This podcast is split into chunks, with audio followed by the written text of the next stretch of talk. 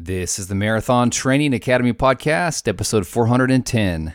Thanks to UCAN for sponsoring this episode. UCAN is offering the MTA community an exclusive chance to try six Edge gels for free. All you pay for is the cost of shipping. Head over to ucan.co forward slash MTA to claim this exclusive offer. That's ucan.co forward slash MTA.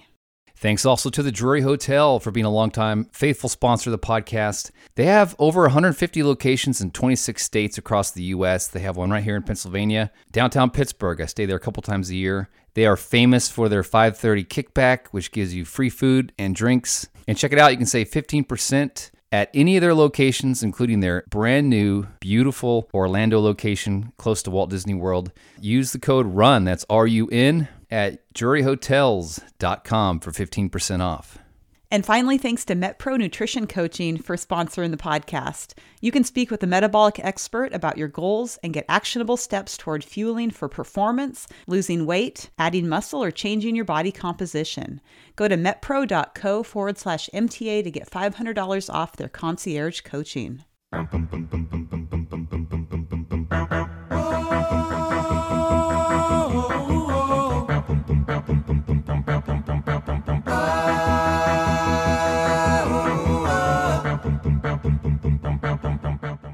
Hey, hey, welcome to the MTA podcast where we empower and inspire you to run a marathon and change your life. I'm Trevor. And I'm Angie.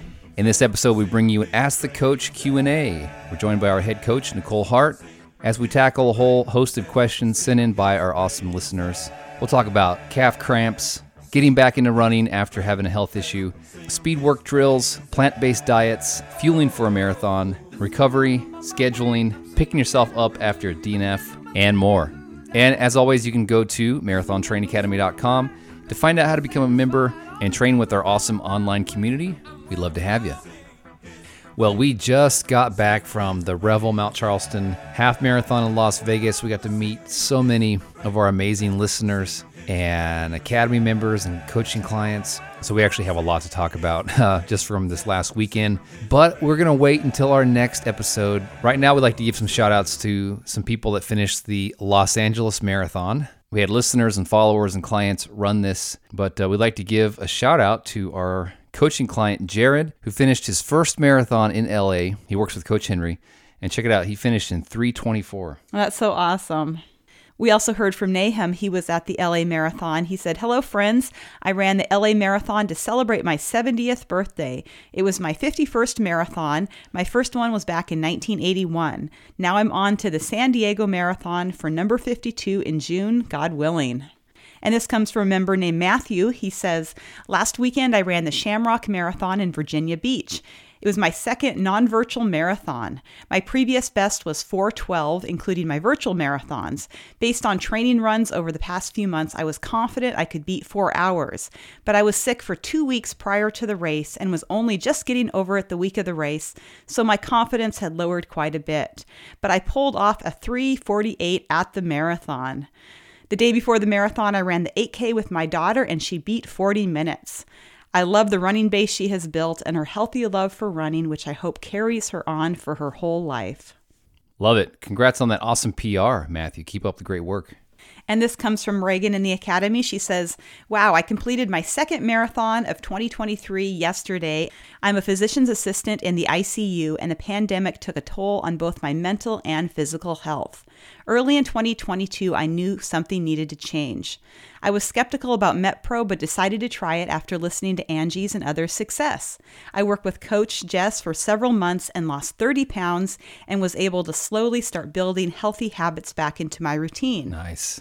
In September, I decided to try MTA coaching. Coach Nicole was great to talk with on my intake, and I've been working with Coach Athena since then. She has really helped me build up my running base in a safe and injury free way and has given me lots of recovery and strength pearls. Thank you, MTA community, for all you've done to get me back on the road to health and running. Love it. Thank you for sending that in, Reagan, sharing that with our group. And massive congrats to all the progress you've made. I never heard it described as strength and recovery pearls. Well, like pearls of wisdom, you know? Yeah, like gems, pearls. It sounds more elegant than nuggets, isn't it? Angie's sharing her coaching nuggets with us on this podcast.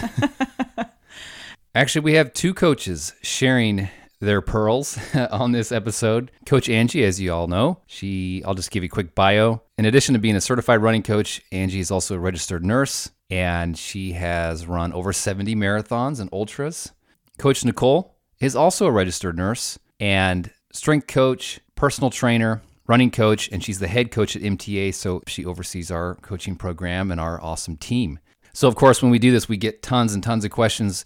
Of course, we don't have time to answer all of them on this episode, but big thanks to everyone that sent in a question. We're going to cover some really cool topics that's going to be helpful to all of you listening, just give you some knowledge and help as you pursue your goals. So, let's get into our Ask the Coach Q&A right now.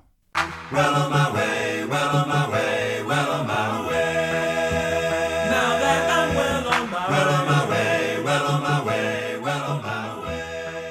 All right, we are back in the basement podcast studio for a Ask the Coach Q&A. So we're going to get into all kinds of great questions sent in from our community. I'm sure everyone knows who Angie is by now, but probably know who Nicole is. She is uh, our head coach at MTA. So if you're a client, you've talked to her. If you've emailed us, you've, you've probably talked to her. Nicole, let's go back to uh, what got you interested in becoming a running coach. I found that working as a nurse was very difficult, especially with a young family and having a husband who was active duty in the military. And I had started getting really active with running marathons and doing things like that. And I decided I wanted to go into the fitness industry instead. So I first became a personal trainer, got certified in that, and then became a running coach and um, never turned back. And how many marathons have you done? Oh, gosh. I'm not sure, actually. Um, because I did a couple dozen? virtuals, more than a dozen, Okay. And a 50 miler. and a 50 miler, and a 40 miler, and a 12 hour run, which was 52 miles, and a couple 50Ks. Oh yeah, that 12 hour run. That's that looks so miserable. You're like running around a park. Yeah, a park about a mile from my house. So I signed up again for it this year. It's kind of open ended how many laps I'll do, Okay. But I can always just go home if I want. So it's Yeah. kind of convenient. Or I can go home, have a nap, and come back and, st- and do some more maybe. You can do your age in miles, which we won't reveal. Oh no, I keep on getting older. I have to run even more. No, Or in thank you. kilometers. Oh, maybe. Maybe yeah. I should do that. Since That- you're Canadian, you can do kilometers. maybe. So, the first question we have is about tight calves. And uh, this comes from Christy. She says, Hi, I'm wondering what is your best advice in regarding tight calves and calf cramps? We also heard from Brent who said, Do you think using biofreeze or some kind of like cream like that is a good idea during a run? I was thinking about trying it as my plan A. He says, Plan B, if that doesn't work, I'll rub my eyeballs and then I'm pretty sure I won't be distracted by my calves anymore. Yeah, you don't want to get biofreeze in your eyes. All right, so let's talk about tight calves. I will kick it over to Coach Nicole. Yeah, so this is a really common thing that happens to a lot of people. And we get this question a lot, actually, in our support inbox and on our Facebook page. so uh-huh. this is a really common problem, and I've experienced it mostly at the end of a long race or a long run, is when you're most often going to experience this. So they're often a result of the muscles fatiguing during a long run or intense session, or not warming up properly before a run. So if you're planning on going for a long run, it might be a good idea to do a good dynamic stretching routine before you go out, and maybe some foam rolling can either kind of warm up those calves and get them ready for the intensity of the run. And if you feel pain when you're running, you can try to stretch them out a little bit. If you feel pain though when you're stretching you may have strained your calf. So that would be a time to stop and run another day.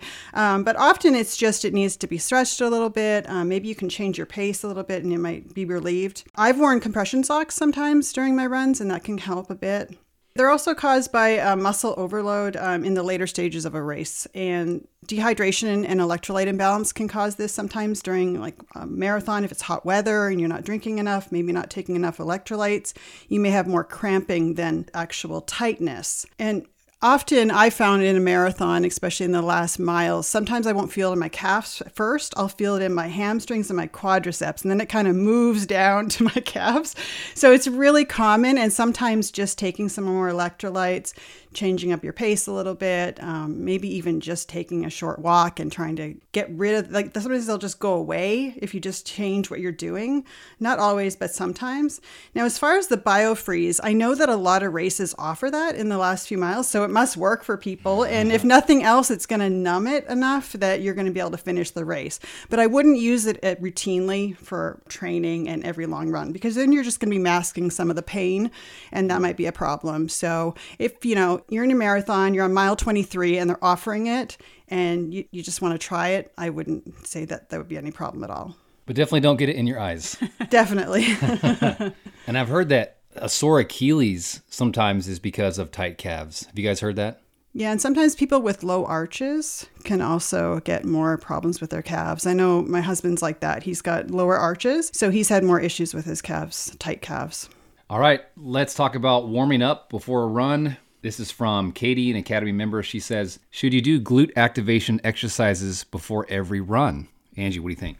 Well, it's one of those questions where it kind of depends. There's certainly nothing wrong with doing glute activation exercises if you find them helpful. And if you've dealt with glute or hamstring issues in the past, it can be beneficial to do some dynamic exercises to activate the glutes before running. Speaking from personal experience, when I was dealing with my high hamstring tendinopathy, my physical therapist recommended some glute and hamstring activation exercises that I did before my runs. But if you're injury free, then this is not a necessity. Instead, maybe do some general dynamic warm up exercises, uh, especially if you're running first thing in the morning and your muscles are still cold, you really haven't moved around a lot, or if you're running after you've been sitting for long periods of time. Those are a couple cases where it's really important to just make sure your muscles are warm and that you do a good warm up before you get into um, your running routine. So, stretches like down dog is one of my favorite ones, and this actually helps with tight calves. And I like to get in that down dog position. It's a yoga pose. And then it's called walking the dog. And you kind of just bend your knees and just feel that nice stretch in your caps.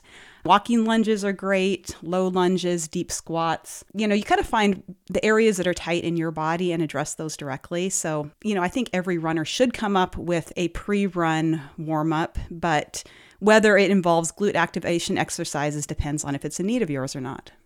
All right, good stuff. Let's talk about getting back into running after injury and or weight gain. This comes from Jill. She says, "I struggle to get back into running after dealing with health issues that caused me to gain weight." She says, "I'm now 25 pounds heavier than I used to be and I'm just struggling with how to resume a running routine. I just don't know the best way to return to action without injuring myself or overdoing it. So I guess my question is, how do I resume running after a long break and after gaining weight?" Well, Jill, I think the first thing you should realize is that you can't expect to go out and be at the level that you were before. So just give yourself a little bit of grace and just expect to, you know, take it slow. If you haven't been doing any type of regular exercise, I would start with just walking, uh, maybe 3 to 5 days a week and maybe some cross training, you know, bike rides. Um, if you want to go to the gym and get on the elliptical machine or the rowing machine, that might be a good way to start. Just start building up your endurance again. And some core work would, is also important. You want to really take care of those muscles that are going to support your running. So start with that for a few weeks um, before you even try to run. I would do that. Then you're going to set yourself up really well. And then when you do get out for your first run, start with some run and walk intervals. So don't just start running a mile at a time because you're going to feel discouraged after a few minutes. Before running, uh, make sure to do dynamic warm up like we talked about earlier. It's really important to get warmed up before you start running and walk for five to 10 minutes and then figure out what intervals you're going to run and walk. And this can be variable according to, you know, your ability at the time, your fitness, but you could probably start with 1 minute of run, but make sure it's an easy easy run. Don't push the pace at all. This is not sprinting. This is running very easy. You should be able to breathe pretty easily. And then walk for one minute and then just keep on alternating back and forth. Um, if you have a smartwatch or a running watch, a lot of times you can program it, or even on your phone, you could do that. So you know when to run and when to walk. And do that for probably 10 or 15 minutes, those intervals and then cool down with about five minutes of walking. Try this routine for about three days a week, every other day, no, not two days in a row at first, and see how you tolerate that. And then every week, as tolerated, you can add a little bit of time to your running intervals. And I wouldn't add more than, you know, 30 seconds, a minute at the most for that running interval at first. Just take your time, progress slowly, And of course, I have to talk about coaching because we do have many people that come to us after either an injury or a setback in their running, and we are able to design a personalized program for them so that we can get them running again, feeling good, feeling supported and motivated to get back on the road again. Yeah, I always love the uh, the run walk idea. It just makes long distance running like within reach and so accessible. And uh, you know, I do a combination of run walk myself. I've definitely done it in training, even if I'm just getting back from either recovering from a race and I'm just getting back to running again. Sometimes I just allow myself to walk. I mean, there's nothing wrong with walking. But some people, you know, especially if they're new, they feel like I'm not a real runner if I'm walking. Like I have to be pushing this pace, I have to be going 100% all the time. And uh, somehow walking disqualifies them from calling themselves a runner. Yeah, that's definitely true. Walking is so healthy and wonderful for the body, and all of us runners walk at some point. So you're in good company. And I'm in really good company with these coaches right here. So we're going to keep working our way through these questions. Let's talk about time management. Yali, an Academy member, wants to know with the busy life, parenting, and working, if a workout has to go, like you got to cut a workout out during your training, which one should it be and which should be kept? So maybe Angie, before you answer this question about you know which workout can kind of go and which should be kept, can you tell people about what your morning looked like, like in terms of like parenting and time management? This happened this morning. Yes, so definitely we all have real lives. Um, we have three kids still at home. Our oldest is a senior, and he usually drives the sophomore to school in the morning. But I woke up this morning to find that he was in bed sick. So I had to call him off sick to school. And so our middle son does not get up easily. He's not a morning person, and it's very rocky. In fact, to go in and wake him up in the morning, you basically get your head bit off. A lot of parents will relate to that. Um, so then I had to drive him to school. In between this, our 12 year old son is having a hair crisis. Anyone with the middle schooler or someone in pre puberty is going to resonate mm-hmm. with that. And he is telling me he needs a haircut now. I'm like, well, you know, we're going to have to schedule one. Hopefully this week it'll work out. We'll get you in as soon as possible. No, you know, so he's in the bathroom with kitchen scissors trimming his bangs. That's all before like 7:15 in the morning. so, you know, all of us runners are going to deal with scheduling conflicts during training.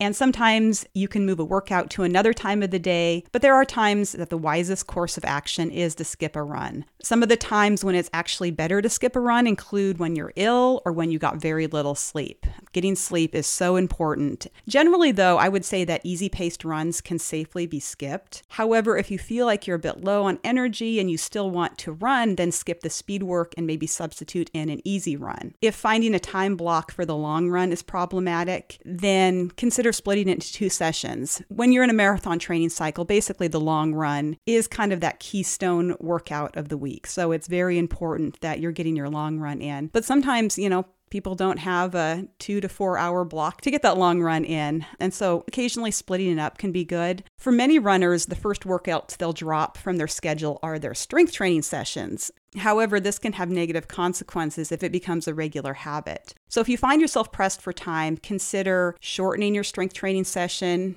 if that's the workout that's kind of on the chopping block. Even 10 to 15 minutes is better than nothing. Or maybe pairing it with another activity, like if you watch TV in the evening, just grab a pair of dumbbells and do some exercises while you're watching your TV show. Um, if you have a run on the schedule and you don't have enough time for the whole thing, you know, consider chopping it down. If you don't have time for your six mile or maybe get out for three miles. I think the key thing is not to feel guilty if you have to occasionally skip a run because it happens to all of us. Um, just try to be smart about the runs that you do skip. And if you find yourself skipping your speed work every week, kind of ask yourself, like, is this something that I feel intimidated by? Do I not have enough energy to get this run in? You know, kind of see what runs tend to fall by the wayside or workouts. And sometimes you can kind of diagnose an underlying issue so, yeah, you know, we all deal with it. And if you have to skip a workout, then, you know, maybe an easy run would be a good one to put on the chopping block first.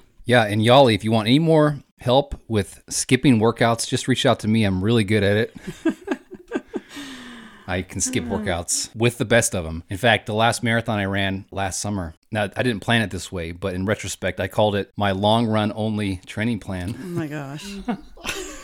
Nicole, what do you think about that style? Oh, I do not support that. That's why you barely came in under the time limit. oh boy.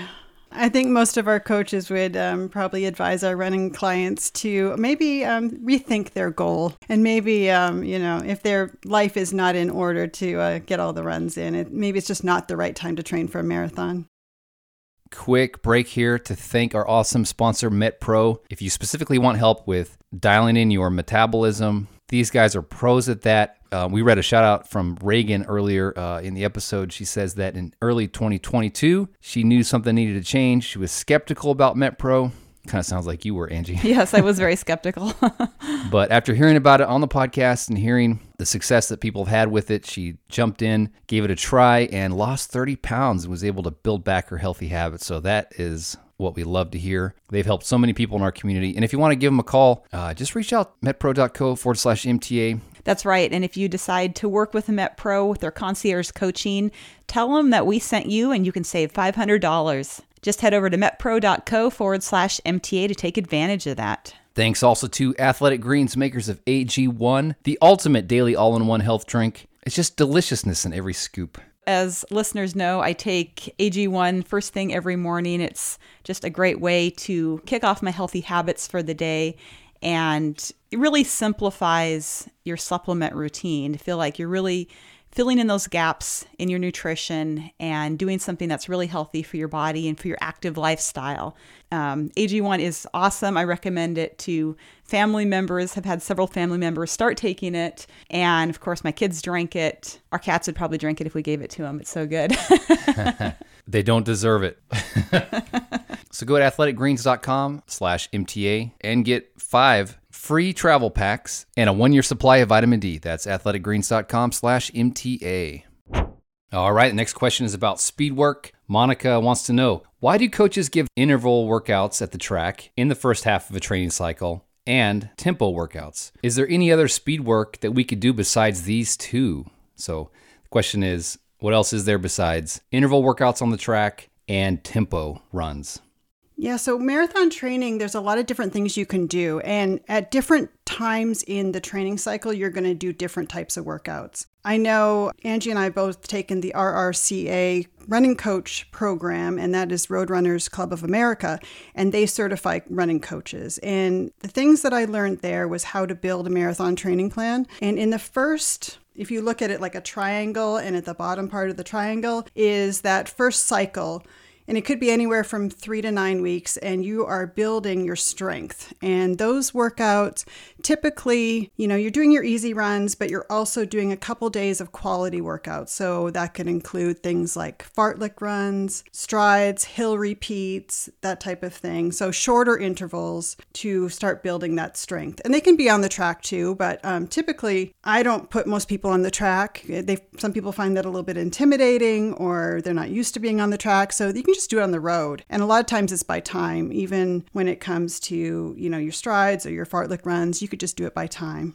It doesn't have to be exact. And then later on, after that first building block, then you're going to start doing the longer tempo intervals. This is to improve your endurance and to improve your lactate threshold. So, this is the level that you can work at intensity and still get enough oxygen in your blood to sustain that high intensity effort over a specific period of time. So, this could look like running longer intervals at around about a 10k race pace or some a pace that you could maintain for about an hour pretty comfortably. Like I, I like to call it comfortably hard for those intervals. And you really are just building your endurance. And that's really important for marathon training. And you could even start working longer intervals, anywhere up to uh, like a mile, a mile and a half. Often I'll give my marathon runners some marathon race pace intervals to do, especially during their long runs. Not every long run, but maybe every third long run.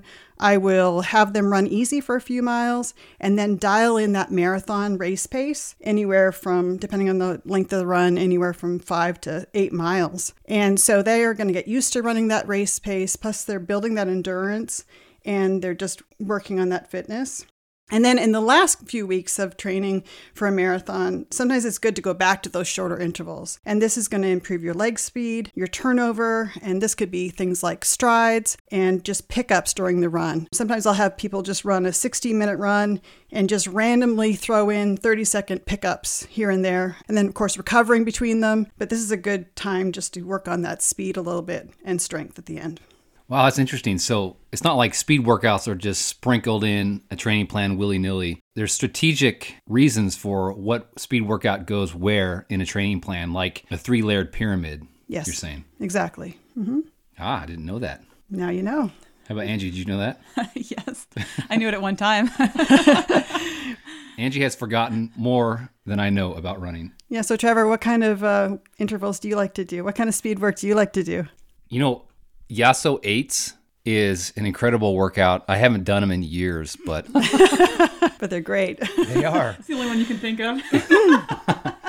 I know. Yasso 8s need to be done on a track. Well, they don't have to be done on a track. Uh, ideally, they're done on a track, but you can do it on a flat road as well. And you can program it on your running watch. You can program 800 meters and then the appropriate recovery time. You know, they can be done because not everyone has access to a track. So, Yeah, exactly. I mean, I've even had maybe one person do them on the treadmill. It's not ideal because the treadmill is really propelling you to maintain that pace and it's not really a true effort in some ways. But if, you know, there's no other option, I've had people do them on the treadmill.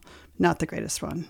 So I love running on trails. All the marathons I've done recently have been trail marathons, and I love running fast downhill. So does that count as speed work? What do you ladies think?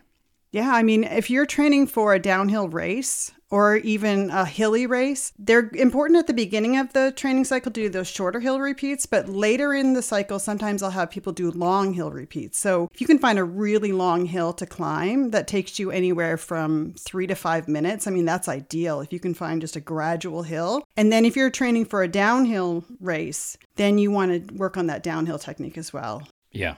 All right. So next question is about recovering from a bad marathon experience. This is from Rebecca. She says, I have a question about DNFing marathons. Of course, DNF is did not finish. She says, The first marathon I ran was excellent. I didn't hit the wall. I felt great at the end, and I qualified for Boston. Since then, I've had several awful marathons. One where I completely hit the wall and finished 25 minutes slower than I wanted. One where, despite my best training cycle ever, I got hypothermia at mile 21 and had to drop out. She says, An emergency room is not a great finish line. And then most recently, I ran the Combos Marathon, which started by going a half a mile in the wrong direction. I'm sorry. I heard about that. Oh, that's terrible. Who starts everyone going the wrong direction? That's like when you watch your kid's basketball game and your son finally gets the ball and he shoots it the wrong way. Scores a point for the other team. All right, so she says uh, Combos Marathon started half mile in the wrong. Show some compassion.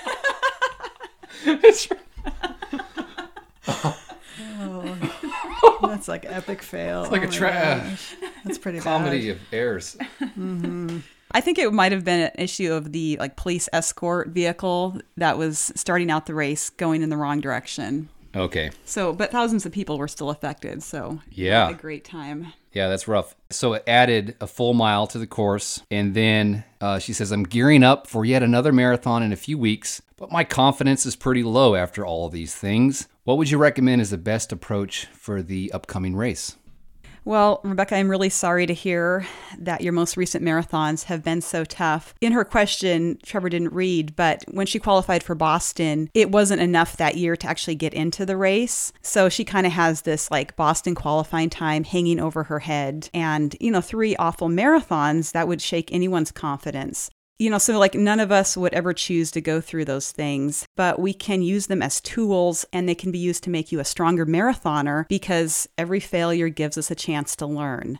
I would say after you kind of come to peace with stuff like that happens to everyone, maybe not three marathons in a row, that's, you know, pretty grueling, but kind of think about some takeaways from those tough marathons. What could you learn from them? Maybe the marathon where you hit the wall was a result of not fueling well, or maybe pushing the pace too much in the earlier miles. By taking the time to process the disappointments you've been through, you can turn the DNFs into motivation for your upcoming marathon. So instead of it getting in your head and it being detrimental to your upcoming marathon. It can actually kind of add fuel to the fire. The fact that you haven't given up even after these tough marathons really tells me something about your strength and your character. Obviously, marathons are very challenging and there are many factors that we can't control, but we can control our mindset and we can go in as prepared as possible. So many marathoners find that having A, B, and C goals can be very helpful. So, for example, in your case, maybe your A goal is to run a bit under your BQ time so that you can get into Boston.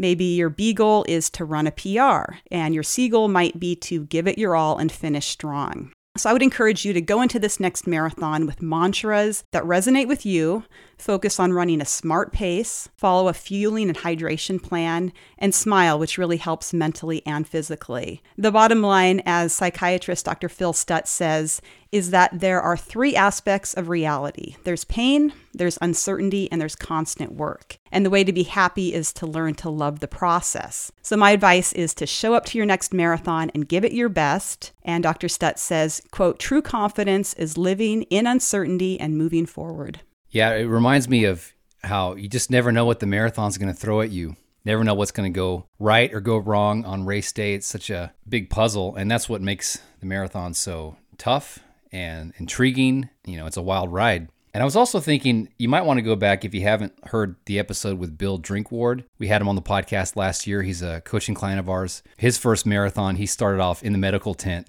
and decided, hey, I, I don't know what I don't know. So then he reached out, started working with us, and has qualified for Boston multiple times. And it was a perfect example of what Angie said of like taking that disappointment and using it to fuel his motivation for figuring out like how could he fix what was wrong? How could he handle the challenges a different way and, and, and learn what he didn't know? So it's a real mark of resiliency. You get knocked down and you keep going. Yeah, I often tell people when they ask the question, why do people run so many marathons? Like, why would you do another marathon after doing one? Because a lot of people, it's just their bucket list and they just want to do one. But what happens is often is that you finish your marathon and you think to yourself, I think I could have done that better. Mm-hmm. What could I have done better? And I know that's for me. Every time I thought, well, what can I do differently? How can I do this better? Am I ever going to be satisfied at the end of the marathon that I did everything right? And I don't think you can ever truly feel like that, unfortunately. really? Angie, what do you think? You've done 70 marathons. What do you think? I would say maybe there's like two or three of them that have felt almost magical, and the rest have just been grueling. Right. So exactly. Yeah, that's yeah. not a very high ratio. Unfortunately, maybe we shouldn't be advertising that. I think it's a reality, to be honest, but it's a beautiful struggle. It is. Yeah, it's good to set your expectations the right way. You know, it's not going to be perfect. There's going to be roadblocks. There's going to be things that happen, and you have to just take the best out of the experience. You know, I don't know if I feel the same way about my marathons. I've done like 18, but I'm not like as driven by time goals as a lot of runners. So I'm just happy to finish. And the question is is there good beer at the finish line? Do I feel good after I finish? I hate to be just totally wiped out. Can I still do stuff the next day? Like, those are kind of my metrics. Quick break to thank our episode sponsor, the Greenbrier River Trail Marathon. We just got to meet the race director, Kellen, uh, last weekend. Super cool guy. So the Greenbrier River Trail Marathon in half takes place October 8th, 2023 in beautiful Pocahontas County, West Virginia. This will be the sixth year that they've been doing the marathon and the third year for the half marathon. It's a flat, fast, scenic, point to point USA certified marathon course, and it runs along the namesake Greenbrier River on the Greenbrier River Trail, which is an old railway bed. Most of the course is smooth packed gravel with two miles of pavement toward the finish, and at mile 15, the course has a unique feature. It runs through an 80 yard long tunnel. Yeah, so if you're looking for a small town race in beautiful West Virginia, check them out. The course record is 232 for the marathon, but they have a generous cutoff time of eight hours. So it's a great race for all runners and walkers. So if you need to add West Virginia to your race 50 state quest, check out the Greenbrier River Trail Marathon. Just go to grtmarathon.com, grtmarathon.com. Let's talk about fueling for plant based runners. Nicole is a plant based runner, in fact. Well, not completely, but.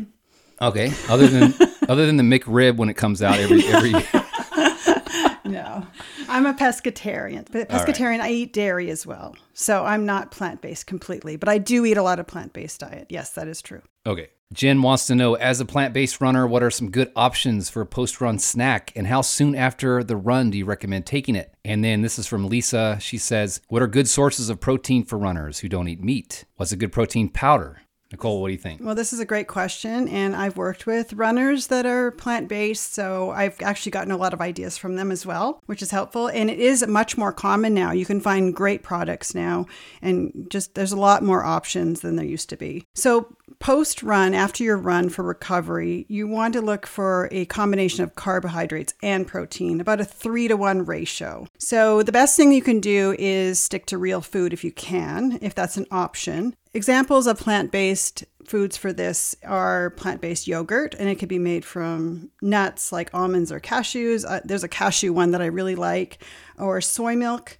Soy milk actually has, I think, the highest protein, so it's almost like a Greek yogurt. And you can add fruit and granola to that. You can also add things like chia seeds, hemp seeds. There's a lot of fun seeds like flaxseed. Um, this is all going to add a lot of extra protein and uh, nutrients. You can also make a smoothie. That's the easiest thing to do. And especially if you can be really organized and maybe get that ready before you even run and kind of have everything in the blender ready to go. So then when you get back, you can just blend it quickly. So you can have yogurt in there. You can put some nut butter, some and maybe even a protein powder. Other good foods, you know, depending what time of the day that you run. You if you run in the afternoon, then you might be having dinner afterwards. You could have tofu, beans, quinoa, lentils, or if it's you know closer to lunchtime, you could have like nut butter on a whole grain bread. Um, I like oatmeal in the morning; that's my go-to usually, and I add granola and nuts, and sometimes a scoop of almond butter or something like that to it. That's going to give you a good protein carb combo. There's also some vegan protein bars that you can use that actually have are made specifically with that 3-1 ratio. An example of that um, Picky Bars makes a really good one. And they have a new product also that's a nut butter bar, and it's even higher in protein. I think it's got 10 grams of protein in it. So if you're really in a rush and you don't have time to, you know, prepare something for yourself, that's a good grab thing that you can do. And as far as protein powder, you should really pay attention to the labels. So there's a lot of variety out there. And, you know, if you're looking for plant based, you want to look for protein sources such as pea protein, rice protein, some seed proteins like pumpkin, chia, and flax. And check if there's a lot of added sugars. You don't want that, or artificial sweeteners. You're aiming for about 20 to 25 grams of protein per serving. And a lot of them, it's good to look for third party testing that means an independent organization has tested them for quality and safety. And the protein powder that I found recently is called Momentous. And I think actually I found it from Dr. Stacy Sims. She had listed that as a good one, and it has 20 grams of protein and only two grams of added sugar. So that's a good one. It comes in chocolate or vanilla, and I don't like it with the water. I usually mix it with almond milk or oat milk, and that makes it really tasty. And then you're getting your carbohydrates as well. So that's a good one. And as far as time, timing with your recovery foods, there's about a window about 30 minutes that is the best time to get it in. So if you can be organized, know what you're going to eat when you get back from your run, just get that in. And then if you want a larger meal later, you can do that, but try to get, you know, your carbs and protein in within about 30 minutes. I just remember this. Our sponsor, Previnex, the folks that make Joint Health Plus, the joint supplement we take, they make a plant based protein powder called Neurify, and you can actually get 15% off that one uh, with our code MTA over at Previnex.com. All right, this next question is about fueling during menopause. Reagan wants to know Should my fueling for marathons and ultras change in the perimenopause slash menopause years? If so, how? My, my answer is yes. Um, I have learned a lot through Dr. Stacy Sims in her new book, Next Level, that is a great resource. Um, if you don't have that book, run out and get it because it really has a lot of great information. I've also been able to take her Menopause for Athletes course, which I found very helpful. And it really breaks down the nutrition part of it and, and the reasoning behind why the fueling should be so different at this time. And I'm it's a work in progress. I'm still figuring it out and I know Angie's probably working on it too because it is a whole new way of eating your regular meals and fueling for your runs. And you really have to put a lot more thought into it. And I think the most important thing to remember is that we're not going to do any restriction of calories or any certain macronutrient. We want a nice balance of everything because when you start restricting, your body goes into uh, like a stress level. And at this time of our lives, our stress levels are already high, our body's going through a lot of changes, and that can increase our cortisol levels and it can uh, depress our thyroid function. And all of that is going to really affect how we store fat. We're going to gain weight. We're going to feel terrible. We're not going to be fueled properly. So, the most important thing is to keep up your nutrition, make sure you're eating enough. And as far as, you know, specifics, um, we're looking for higher protein throughout the day. It's really important that you're eating higher protein. It's going to fuel your runs much better. So she says to aim for around two grams of protein per kilogram of body weight per day. And this is a lot of protein. It's a lot more than you're probably eating. And I don't think you should be, you know, keeping track of it every day, but maybe just for a week, really pay attention to your protein, see how much you're really getting. So you're looking for over 100 grams of protein for sure. I think it, I've even seen where some people want to try to hit 130. I think that's really hard. Like I, whenever I try to keep track of it, it seems like a lot of food. Seems like, especially if you're plant based. Yes, for plant based. And you actually, your protein, you need to be really creative when you're plant based because, yeah, a lot of foods don't have that high, high protein. Like it's not like eating a piece of chicken. So the important thing is that you don't ever want to eat 50 to 60 grams of protein in one meal. That's not, it should be spread out through the day. Your body will actually react to it better. So break it into meals and snacks. You know, so if you're eating three meals a day and a couple snacks, try to think about at least 25 grams of protein per meal. That's a good number. And then 15 to 20 grams per snack. Okay, I'm just curious before you talk about carbs, Nicole. Mm-hmm. Nicole and Angie, both of you, what did you have for breakfast in terms of protein? What was your protein source this morning? Um, I make these, they're called superhero muffins out of Shalane Flanagan's cookbook. Oh, I love those things. So I usually have one for breakfast and then I have one for my mid morning snack. And they only have about 10 grams of protein per muffin. So I usually supplement that. And so I had a couple scoops of protein powder in some almond milk with a bunch of raw spinach in there and a banana after my run just to kind of even out the macros. But. Yeah, so I had breakfast before I ran today, and this morning I had two eggs and they have each six grams of protein. And um, I had a vegetarian sausage with it, and I think that has around six or seven grams of protein. And then I had an English muffin for my carbohydrates. And with my coffee, I love espresso in the morning, but I make myself a latte and I use oat milk with that. So that's a little more protein, a little more carbs. So that's what I had for breakfast. I like your breakfast. That sounds good. We're talking about fueling during menopause. So let's talk about carbs. Right. So carbs that get a bad name sometimes, especially for women at this time of life. You're scared of eating carbs. You think you're going to add weight and fat, and that's not necessarily true. You need to think about what kind of carbs you're eating. You want quality. So we're looking for things like a lot of fruits and vegetables, whole grains, and low sugar. I think that's the most important thing that you can think of when you think of carbs. So things like sweet potatoes. It's not just pasta and rice, is what people think about when they think about carbs. If you are an athlete, and you want to improve your performance and stay healthy at this time of life, you really have to be very aware of what you're putting in your mouth. And you can't get away with what you used to when you were younger, unfortunately. So let's think about quality carbs when you're eating your carbs. And Dr. Sims recommends about two grams of carbs per kilogram of body weight. So that's still a lot of carbs. You know, you got to think about what you're eating during the day. So make it count if you're if you're eating those carbs. And then fats are important as well. You want to think about healthy fats. You know, olive oil is great, avocado oil. Um, I always put an avocado on my salad at lunchtime. That's a good fat. A whole avocado? I put half a day. Okay. I save the next half for the next day. and I also like seeds too. I put uh, like pumpkin seeds usually for a good crunch, and then I have a source of protein. And then um, I know there's a lot of talk too about intermittent fasting and different types of diets like keto diets, but like I said, we're not going to do any restriction at all. We really don't recommend fasting at this time of life. Your body, like I said, is in a real stressed level already. And by fasting and restricting, you're only going to increase that and it's going to affect your performance in, in athletics, especially. So if you're an active person, you should be eating regularly. You should not be restricting your food at all. You just need to think about the quality of what you're eating. Timing is so important as well as far as your nutrition. You don't ever want to go into a workout underfueled. It creates more stress in your body and it undermines the benefits of the exercise. Now, during exercise, this is the tricky one. I think it's tricky.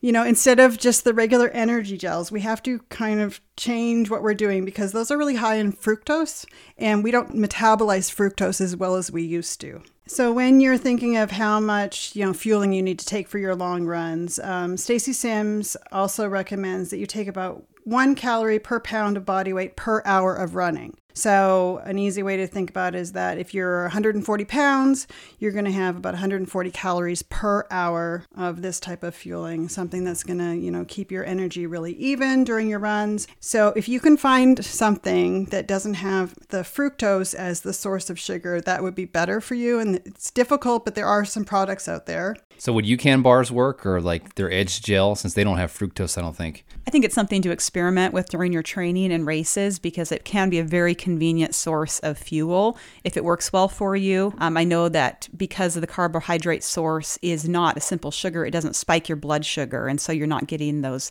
peaks and troughs in your blood sugar. And you know, in your perimenopause, menopause, your blood sugar tends to be a little bit more out of whack, and that can be one thing. If you have high blood sugar, low blood sugar, that can spike cortisol, which is that stress hormone, which adds unwanted fat. You know, all that cycle of unwanted things. So you know, a product like UCAN that doesn't spike your blood sugar would definitely be more recommended than, you know, maybe some out on the market. Um, I've been using UCAN for many years, even pre perimenopause. Pre peri. Pre perimenopause. There's a mouthful for you. yeah. Back when you just have the regular terrible hormonal fluctuations. And, you know, it, it settles well with my stomach and gives me good energy. So it's, you know, something that I'm going to stick with. Yeah. Hey, if you want to try their Edge Gel, see how it works for you. I know we've turned hundreds of people onto UCAN. And like Angie said, we've been using it with great success for years. Go over to ucan.co forward slash MTA. Use the code MTA. You can get six Edge gels to try. They'll send you a sample pack, just pay shipping. So, free sample pack, just pay shipping. Give UCAN a try as a fueling source for long runs, exercises, and just everyday energy. ucan.co forward slash MTA. Okay, let's talk about rest days after a marathon. I'll send this one over to Angie. Courtney wants to know Can you please address the days after running a marathon? I ran the Little Rock Marathon this year on March 5th. Oh, congrats on that. She says, I'm eager to get back into training, but I also want to prevent injury and burnout. I'm 41 years old, and I feel as if I have many miles left in me. How many rest days do you recommend after a marathon? Also, when is it safe to get back into a training schedule? I have my eye set on completing my first 50K in early November, but perhaps this is just the runner's high talking. Well, congratulations, Courtney, on running the Little Rock Marathon. I'm sure you're enjoying your ginormous medal. I'm sure they still give those out oh, yeah. at Little Rock. It's such a great race. And I'm glad that you're focused on giving your body the rest and recovery time that it needs post marathon. Like you talked about, there can kind of be that runner's high that you accomplish something so awesome and you just want to like jump right back into something challenging. Um, but it is important to give your body the time it needs to rest and recover, especially as a master's runner, those of us who are over 40. So I will say the amount of rest that you need after a marathon often depends on how much it took out of you. And if you're currently healthy, or if you're struggling with illness or injury. I'm going to assume that you're feeling good after the marathon. And so I usually recommend to people what I call a three week reverse taper. So we all know what the taper means. We start to, you know, kind of gradually cut down um, the length and maybe intensity of the runs a little bit before our goal race. But this time you are tapering back up to your normal running routine. So, I usually recommend for about the first week, focus on getting extra sleep and good nutrition. Stay active, but be careful about high impact or strenuous activities. I like walking, you know, maybe gentle hiking, biking, swimming, yoga, any other lower intensity activity that you enjoy can be really good because the more active recovery you get, actually, the faster your body feels better, gets that stiffness out. But you don't want to be stressing your body during this time. And so it's actually more important that you sleep in. Maybe if you're a morning runner, just take an extra hour to sleep. Do a little bit of walking that day, kind of, you know, get things loosened up. In week two, reincorporate shorter, easy runs. So maybe like 20 to 45 minute length of runs on the days that you normally run if you're feeling good. Now, obviously, if you have some sort of issue that comes up and you don't feel like your recovery is going as well, then you might want to be a little bit more gradual um, about incorporating your running again. And then by week three, start to extend the length of your runs a bit more and see how your legs and body feel. If your legs feel like they have good energy and your overall energy levels are good, your your sleep has been good, then at this point you'd probably be okay to just kind of get back to your normal running routine, your normal strength training routine, of course. You want to get back to that. And you know, after that, I would say by that month period, you should be free to start another training cycle if everything is going well. So I think that a 50K in November sounds like a great next challenge for you. I think you're going to have fun and hopefully enjoy that great new training block. Okay, the last question is about strength training. This comes from Eli, an Academy member. He wants to know with strength training, if you're able to get to the gym two to three times per week to lift heavy weights, is it still necessary to do the body weight stuff like planks and bridges and so forth? Or does the heavy lifting cover all of that? And we actually have a strength training resource in the academy now that we're really proud of. There's strength training for runners, beginner and advanced, and Coach Nicole created it. And uh, so we're going to kick this question over to Coach Nicole, strength trainer extraordinaire.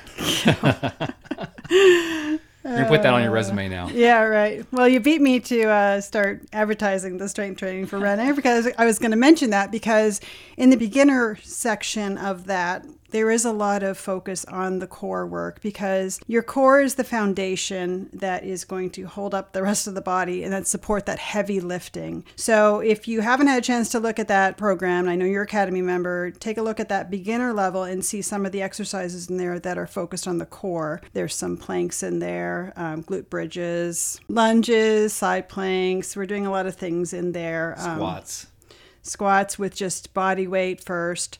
So you really want to keep that core nice and strong so that when you are doing the heavy lifting, you're not going to get injured and you're going to support that heavy lifting. So it's still really important to do it. And I know it's difficult sometimes in your training schedule to figure out where am I going to put all this? Is too much to do. I don't know how I can fit it all in. So, you know, if you're lifting heavy 2 days a week and I would prefer or recommend that you do that on your hard workout days. I do that when I have my hard workout day, like a speed workout, then I'll go back and do my heavy lifting so that that day is truly a hard day. And then my easy days are truly easy. So, on your easy days, when you're just going for easy runs, um, maybe two to three days a week, you could do some core work. And it doesn't have to be extensive. You can do 10 or 15 minutes of core work either before or after your run. If you do it before your run, it's a kind of a good warm up, getting things warmed up a little bit. And afterwards, it's always a good way to cool down. So, either way. So, examples of core exercise exercises are planks, clamshells, glute bridges, hip circles, leg swings, donkey kicks, and fire hydrants. Um, I think one of the strengths of the MTA strength training plan is that it does really address your core and then gets you into the heavier lifting. And it's more of like the compound lifting movements, your squats, your deadlifts, things like that, that are really valuable to you as a runner. Because a lot of people go to the gym if you're just using machines and isolation exercises, that doesn't really translate to what we do as runners. So a lot of those compound movements that are in the strength training program that we have here are so helpful. And, you know, obviously you can do those at your gym as well, but try to lean away from the machines and do more of like body supported things where you're having to mm-hmm. balance and you're going through various hinging movements um, because I feel like that's going to be more valuable to a runner, you know, who's not necessarily interested in just pumping up the muscles. you know, you're not going really for size as like a bodybuilder would. Mm-hmm. Yeah, and I would say that some of the most important exercises in there that we do are the single leg exercises. The single leg squat, and then we have the uh, Romanian deadlifts. deadlift. Yeah, yep. that's great for balance. And because when you are running, you are on one leg at a time. So you have to support that and uh, get your body ready for that. Well, I know you both love strength training and you've seen it pay off in your own running Thank you, everyone who sent in a question for this episode. If we can help you in your marathon training, uh, reach out. You can find out more about coaching at marathontrainingacademy.com forward slash coaching. Or, hey, get this, you can actually book a free consultation call um, and you can talk to Coach Nicole herself. Yeah, I'd love to talk to you if you have some big goals this year or if you're just coming back to running, it's a good time to hire a coach. So if you get on the phone with me, we can talk about what your goals are and we can talk about how a coach can help you reach your goals. Perfect. Nicole, always an honor to have you on the podcast, and thanks for all the hard work that you do for MTA as head coach. Uh, it's just awesome to have you on our team. Well, thanks for having me. It's always a pleasure to be in the studio with you.